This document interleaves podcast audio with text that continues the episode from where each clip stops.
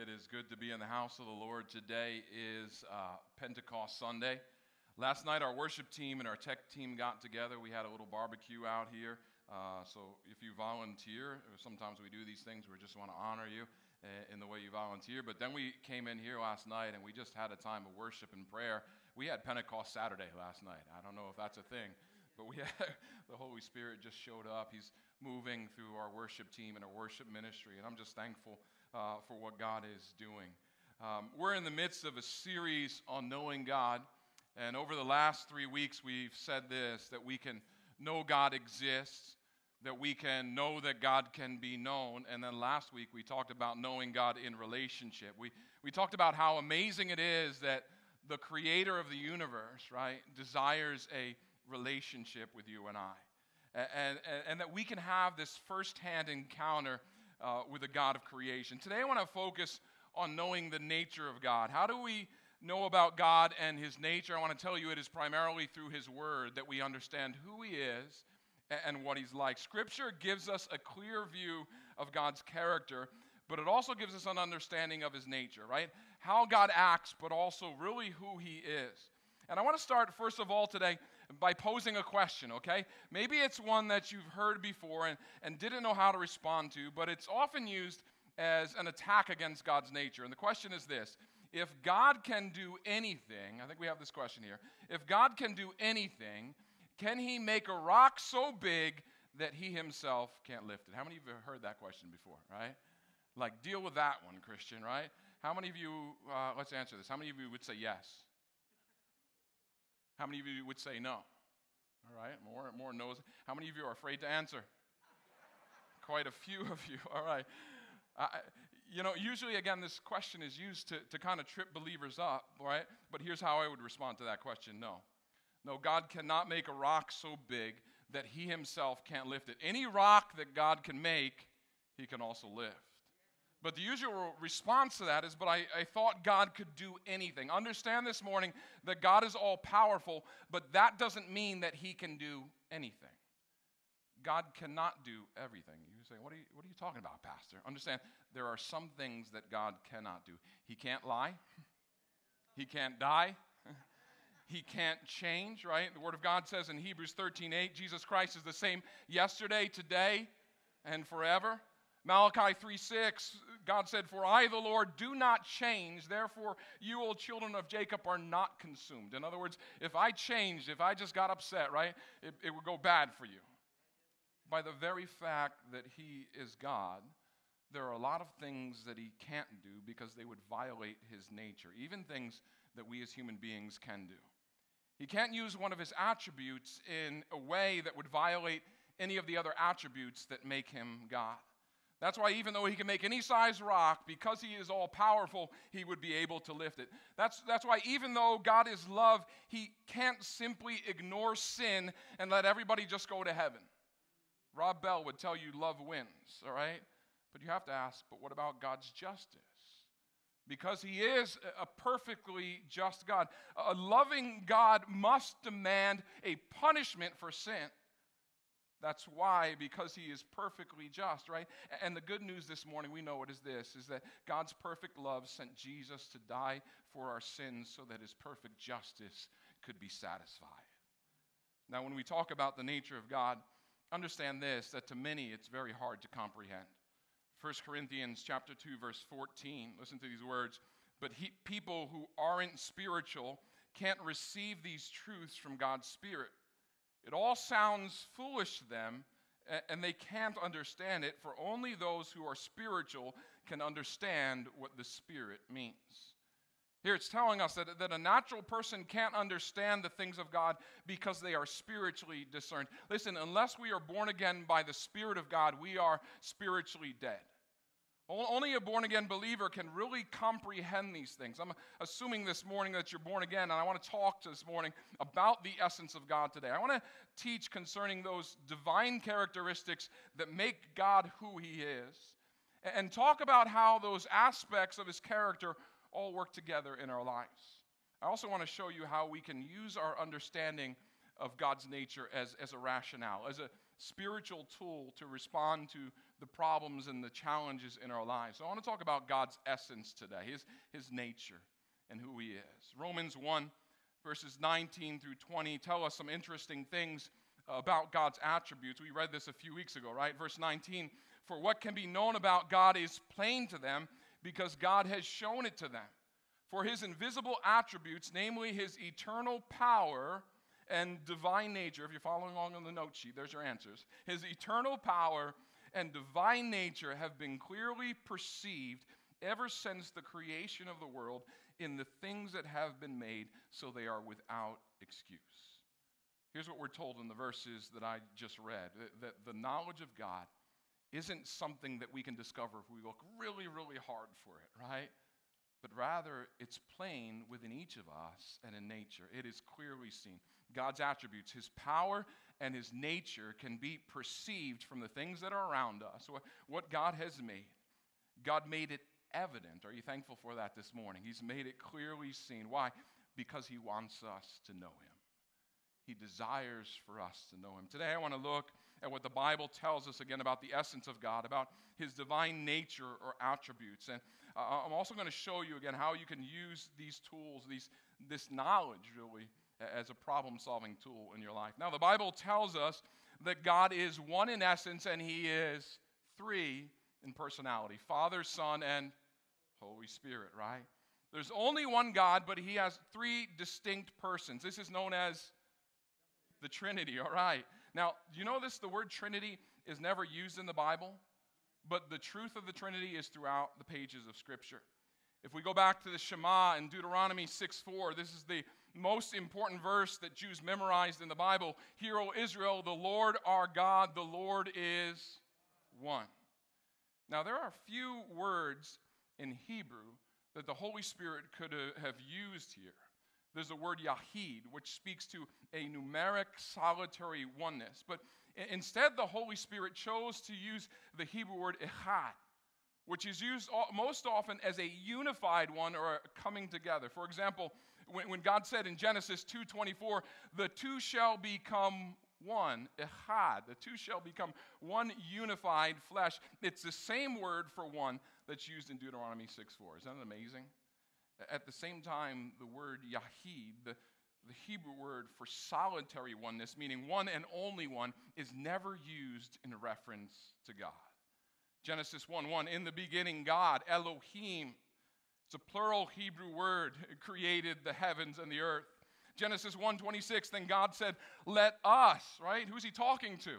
Right? "Let us make man in our image and after our likeness." We see the truth of the Trinity fleshed out right away in the book of Genesis. 2 Corinthians 3:14 Paul writes these words may the grace of the Lord Jesus Christ and the love of God and the fellowship of the Holy Spirit be with you all. The, the Father, the Son, and the Holy Spirit are all one God. And so they all share these divine attributes that we're going to discuss today. However, they reveal themselves to mankind, they interact with us in different ways. For instance, consider God's divine plan. God the Father is the author of the plan. The Lord Jesus Christ came to earth to implement that plan, right? By dying on the cross for our sins. And the Holy Spirit reveals the good news of that plan to the world.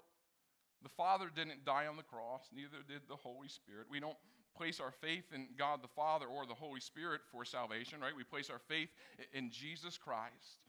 So while there is only one God, there are three distinct persons in the Godhead. All three persons, get this, they share these divine attributes or essences, but each person interacts and reveals himself in a different way to us. And so the essences of God tell us who God is and, and what he's like. They tell us what his divine character is like. And so let's look at each of these 10 essences to see what the Bible has to say about God. Number one, God is sovereign. God is sovereign. When I say God is sovereign, I mean that He is the supreme authority in all of creation. Like there is nobody higher than Him. He created the universe, the angels, and man in that order, right? He has ultimate control over things, including the laws of the universe and, and human history. He has a spiritual plan for redeeming mankind, the ultimate authority over those things to guarantee that it comes to pass.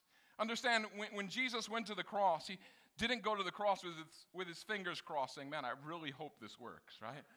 Like, I really hope they love me back. We sing a song, Reckless Love, right? And, and I get what Cody Carnes is trying to say. But can I just say this? God's love is not reckless, it's very precise. For, from the moment mankind sinned, God said to the serpent, Okay, here's how this is going to go down, right? The seed of the woman will crush the head of the serpent. Now, how can he make that declaration? Because he is sovereign, right? I understand through scripture that all those who are chosen by God will be saved. John uh, 10 27, Jesus says, My sheep hear my voice, and I know them, and they follow me. I give them eternal life, and they will never perish, and no one will snatch them out of my hands.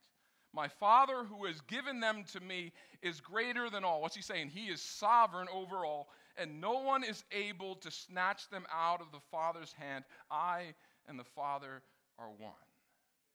God is sovereign over creation, but I want you to understand He's also sovereign over our salvation.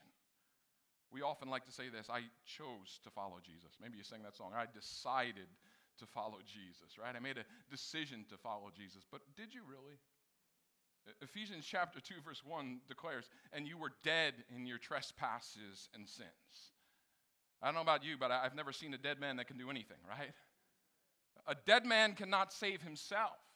So God has chosen us. John 15, 16, Jesus declares, You did not choose me, but I chose you and appointed you that you should go and bear fruit and that your fruit should abide. So whatever you ask the Father in my name, he will give it to you.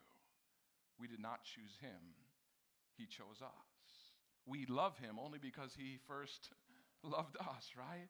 Because he loved us and because he's sovereign over all things, including salvation. Romans 8 29 says, For those whom he foreknew, he also predestined to be conformed to the image of his son, in order that he might be the firstborn among many brothers. And those whom he predestined, he also called. And those whom he called, he also justified. And those whom he justified, he also glorified. What does this mean? It means that no one who is foreknown fails to be predestined, and no one who's predestined fails to be effectually called into the kingdom, and no one who is called fails to be justified, and no one who is justified will fail to be glorified. God is sovereign. Amen? God is sovereign over all things, including salvation. Secondly, I would say this God is righteous. God is righteous. God is, He is perfect goodness. For us as mankind, our righteousness is relative, right? We determine our righteousness by comparing ourselves to others, right? I'm not as bad as that guy. I look pretty good, right?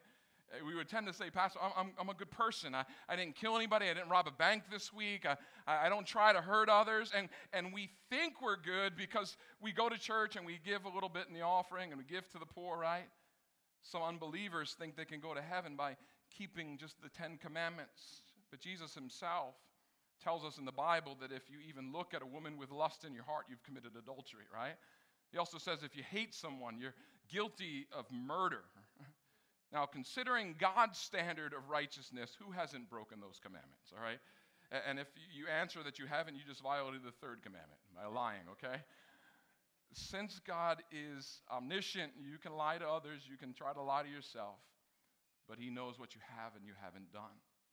But what does the Bible say about man's goodness? Scripture tells us in the book of Isaiah that God views our righteousness as filthy rags, right? Righteousness, meaning you on your best day, when you, when you think you've got it all together, you still fall short of righteousness apart from the righteousness of Christ. Filthy rags. In Hebrew, that has the meaning of used menstrual rags, right? Wow, that's you on your best day. In Romans, the Bible says that there are none righteous, no, not one. God's righteousness is perfect and absolute. Understand, it stands on its own apart from comparisons to any other beings, it is by God's perfect righteousness that one day mankind will be judged. And so, without the righteousness of Jesus Christ, which is freely given to us at salvation, all who have not placed their faith in Jesus Christ will be sent uh, to eternity in hell. And it's a real place. It's a real place. Without Christ, we would all be condemned for our sins. Understand today, unbelievers are condemned on the basis of their works. They're filthy rags because even their human good is evil. No one has divine good apart from being a member of the body of Christ. And so when we read through the Ten Commandments, here's what they demonstrate they demonstrate God's perfect standard of righteousness, and that no man has ever lived without violating them except for one. His name is Jesus.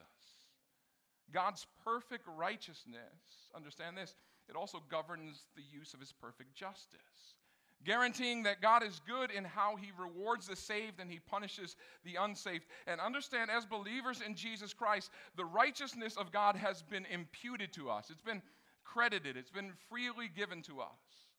Martin Luther called it an alien righteousness. In other words, here's what he was saying it's a righteousness that's apart from me. It's not mine inherently, it belongs to Christ. But God declares us to be righteous, not because of anything we've done, but because we've placed our faith in the work of his Son, the Lord Jesus Christ.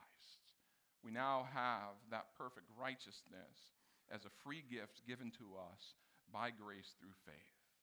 Next, I would say this God is just. God is just. When we say that God is just, we mean that he is perfectly righteous in his treatment of his creatures. God shows no partiality. He, he commands against the mistreatment of others, and he perfectly executes vengeance upon the oppressors. When Adam and Eve sinned in the garden, God's justice could not be overlooked. Their, their crime doesn't seem so great to us, right? Like, what did they do? They ate, they ate the fruit, right? How big a deal is that? But consider it from heaven's point of view for a moment. Think about it. The, Lord Almighty, the sovereign ruler of everything, the one who's worthy of all adoration and worship, has been defied by the dust that he formed into people. He had made these creatures for his own purpose and his own pleasure, and, he showered love and bounty upon them. He, showed them their options, and he told them, Here's the consequences if you do this. But they responded to God by saying, Well, you know what? We're going to do as we please. And at that moment, the creature created, tre- created treason against the Creator. Justice demanded action. You see, for God to overlook or excuse the treason would not be just. Because God is just, He cannot make a rule and establish a penalty and then not follow through when the rule is broken. Because God is also love, He had a way to satisfy justice without destroying us completely. Again, justice required the death penalty for treason, so something or someone had to die. A substitute was brought in to satisfy the demands of justice. It was, for so long, was a beautiful, flawless animal that was killed, right? Thousands of le- years later, justice was satisfied once for all as God sent his Son into the world to be our substitute. And now God does not compromise. He doesn't compromise his character and his justice when he forgives our sins. The two angels on the top of the Ark of the Covenant represent God's perfect righteousness and justice. And those angels faced each other and they looked down upon the mercy seat. And so when the high priest sprinkled the blood of an innocent animal there, God's justice and righteousness saw the sacrifice and they were satisfied. God's justice and righteousness combined are, are what the Bible calls the holiness of God. And God administers his perfect justice towards nations, as well as on behalf of the poor and the unjustly treated. Listen, our world today is crying out for justice, aren't they? But, but so many are doing it in our world without acknowledging the God of justice. And whenever mankind takes justice into their own hands, it always leads to violence and to chaos. You don't believe me? Just read the story of Cain and Abel, right? Cain felt like I'm treated unjustly by God, right? When God accepted Abel's offering, but not his, he thought that's unjust, and he took matters into his own hands. And what does he do? He kills his brother. God says, Your, your brother's blood cries out from the ground. What have you done, Cain? And so when we join in the cry for justice, it should be only be with those who acknowledge the God of justice. Listen, the reason the civil rights movement in the 1960s was so successful is because it started in the church. It started in the church. And there is a, movement today that started in the world that the church is being asked to join, but it is causing chaos and violence in our nation because it does not acknowledge a God who is ultimately just. You hear me today? And I'm not saying that we should not rise up when we see injustice. We need to think, though, about who we're actually linking ourselves with in our fight for justice. God's blessing is not on much of what is happening today, not because God is unjust, but because mankind is seeking to bring about justice on his own terms without acknowledging a just God. It's, it's built on man's wisdom and not an acknowledgement of our need for God's intervention. There's no acknowledgement of a God who is just. Can I just say what God has done in this place through the years has not been a work of man, but it's been a work of the Spirit of God. Amen. And so we need to pray, church. We need to pray for our nation today. We need to pray that the church would rise up by unashamedly preaching the gospel of Jesus Christ. Amen. We, we need to preach the, the gospel of salvation, not a social gospel, because we know it is, it's the only thing that actually deals with the sin issue and actually changes hearts. Some ask, well, if God is just, why is there so much injustice in the world? Like, why doesn't he just like smite the sinner? You ever think about that? Like, just strike him down. Remember, my wife and I had this opportunity in December 2019 to travel with Love 146, a ministry that we stand behind as a church, and we had the opportunity to go over to Thailand and we're able to see firsthand the sex trafficking that's happening there. I tell you, man, it breaks your heart. And then we went from there, we went over to the Philippines to see their, their safe house. And we get to the safe house, and it was so amazing to see these kids that had been rescued out of some, some just, uh, horrible places. And to see them running and playing and to see the joy in their face, but at the same time, it, it breaks my heart to see there were children there that couldn't even walk yet. And you say, What in the world? Part of me said, God, would you just send a lightning bolt from heaven, right? And just, just deal with this. But why doesn't he do that? I want to tell you it's because of his love for us that he's long suffering. 2 Peter 3 9 tells us this The Lord is not slow to fulfill his promise, as some count slowness, but is patient toward you. Are you thankful for the patience of God? We're thankful for the patience of God over our lives, not always over everybody else, right? He's patient toward you, not wishing that any should perish, but all should reach repentance. Understand today, God is not slow, He's not slack, His timing is perfect. He's giving an opportunity right now for repentance before judgment comes and justice is seen. This brings us to another part of God's essence. It's this God is love. God is love. I would say today, God is, is perfect love. As, as a good shepherd, he cares for all of his sheep, right? God treats all men in grace, not on the basis of what we've earned or what we've deserved. God loves believers personally because his son Jesus Christ has, has paid for our sins. The Holy Spirit indwells us, right? We are, again, credited with righteousness when we trust Christ for salvation. Next, I would say this God is eternal. What does that mean? He has no beginning and he has no end. Think about that, right? It blows your mind. He, he transcends all things. All three members of the Godhead are eternal. God always existed and always will. He has no progression of days. That's why he just says, I am that I am. God is always the same. Because he's eternal, he knew us and he loved us even before we were born, right? He's always known the sins we would commit He's known the failures we would have infinitely back in eternity past. Long before he created Adam and Eve, he, he knew they would sin. God already had a plan of salvation prepared for us, as well as future rewards in eternity for those who grow in his grace. He knew you and he loved you before he created the universe. Doesn't that blow your mind? Right? God is eternal. And he gives to us everlasting life when we trust in the saving work of his Son, the Lord Jesus Christ, on the cross. Next, I would say God is omniscient. Omniscient. What does that mean? It means God knows all things, past, present, and future. Because God is everywhere, He's omnipresent, He also knows all things in all places at all times. Think about that, right? He knows all the thoughts and the desires of our hearts. He knows our words even before we say them. He knows the future. He knows prophesied events such as the sacrifice of Jesus Christ on the cross, as well as the second coming of Christ. His perfect omniscience is the basis for his perfect wisdom, meaning that God knows the right thing to do in the right way at the right time. You ever feel like I know the right thing to do, but I don't know how to do it, right? What, what's the right time to do it, right? And, and, but we understand this God is the only wise God. And so if we want true wisdom, not just the right thing to do, but how to do it and when to do it, we need to seek it from God because He knows all things. Next, God is omnipotent. Understand, God is all powerful. He can do anything that does not violate the other essences of His nature. He created all things, He maintains them by His power, and He never grows tired. The nations of the earth are dust in comparison to him. God on, God's only limits are the other essences that he imposes upon himself. Next, I would say God is omnipresent. Again, God is everywhere at all times. He, he's as much in your daily life as he is when you're here on a Sunday morning, right? You, you can't hide from God as Adam and Eve tried to do. You can't escape him as Jonah and Paul attempted to do. He's, he's with you in the church service, he's with you in the automobile, he's with you in that motel room when you're out of town on business, right? He can see the thoughts and the attitudes of your heart. The great thing about his omnipresence, though, is this he's always there when you need him.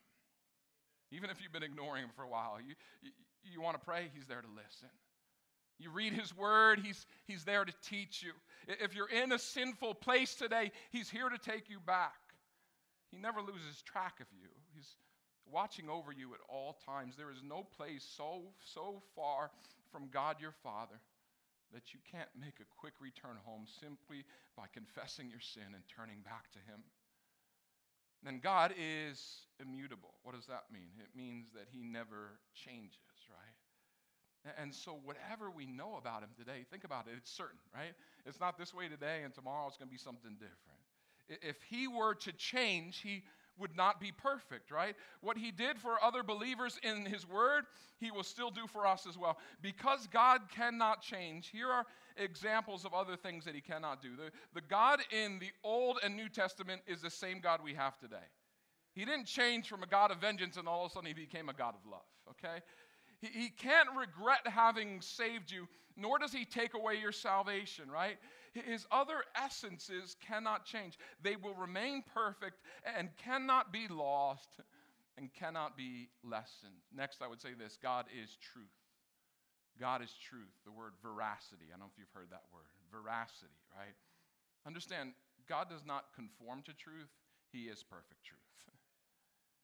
We, we know this, he can't lie. His promises to us in his word cannot be broken. it, it is the existence of God and the essence of, of veracity that ultimately makes absolute truth possible, not subjective. Understand today, truth is not subjective, it is absolute, and it's found in who God is. It's found in, in His Word. For example, when 1 John 1 9 says that God is faithful to forgive our sins when we what? When we confess them to him. And so what, what do we know? We know he does that every single time. He's faithful to do it again and again in our lives. He can't break this promise any more than he can break other promises. I'm thankful for that today. And, and we know this. We know we will one day be with Jesus in a, in a mansion he's prepared for us. I don't know if we're getting our own mansions. I, I think it's one mansion, many rooms. So you better learn to get along here because we're going to be living together soon, all right? But, but the apostle john testifies to us about god's veracity in john 3.33 he says whoever receives his testimony sets his seal to this that god is true. Do you know that today? God is true. There's so much i could share this morning about god's nature but i don't have the time to get into all of it but i pray you would get into the word of god because it'll teach you about his nature It'll teach you about his nature. In your outline today, there's a ton of scripture verses that I put down along each of these points. I hope that you'll go back and you'll read this week and you'll allow the Word of God to speak to you. But let me demonstrate how we can understand and take an understanding of the nature of God and apply it to our circumstances today. When, when a crisis occurs in our lives, here's what we can do we can remind ourselves of what we know of God's nature. When you're walking through a difficult season, when there, there, there's a problem before you that, man, this is just too big for me to face, understand God is sovereign, and so his will concerning your problem is supreme, and that cannot be overruled. God is, is righteousness, and so whatever he does about your problem, will be divinely good. He is perfect justice, and so his decisions will be fair. He is perfect love, and so he cares about you at all times in any way that he acts. He is eternal. And so he knew about this problem millions of years ago before you faced it. He's omniscient, he knows all the facts, and he knows exactly what needs to occur. He's omnipotent, so he has all the power he needs to make things happen. He is omnipresent, and so wherever you are, he will be with you. He is immutable, and so he never changes. You can rely today upon his faithfulness, just like people like Abraham and Isaac and, and Jacob did. He is veracity, he is perfect truth. And so he can't lie to you about his promises. You can rely upon them. Understand, knowing the nature of God is a problem solving device because it puts every problem, every situation in perspective. Whenever you have a stress or a problem in your life, you can use God's nature and apply it to your circumstances. You can rest in faith upon your knowledge that each of God's perfect essences work together to provide divine solutions for you in grace. We're going to celebrate this morning with, with five individuals that are getting baptized in just a moment. Amen. Praise God. Five individuals who are declaring the Lordship of Jesus Christ in their life. But before we do that, let's pray. Lord God, we thank you today for your word. We thank you today for who you are. We thank you today that, that you do not change. And so, Lord, we come to you today recognizing that you're sovereign over all of our situations, that you are all powerful, all knowing, all present. And we thank you today, Lord God, whatever is before us, that we can just lay it at your feet and trust you today. Lord, I pray by your Holy Spirit this week as we gather in community groups Lord, that you would make the truth of your word, that you would make it real to us, and that we would live into that. In Jesus' name we pray. Amen.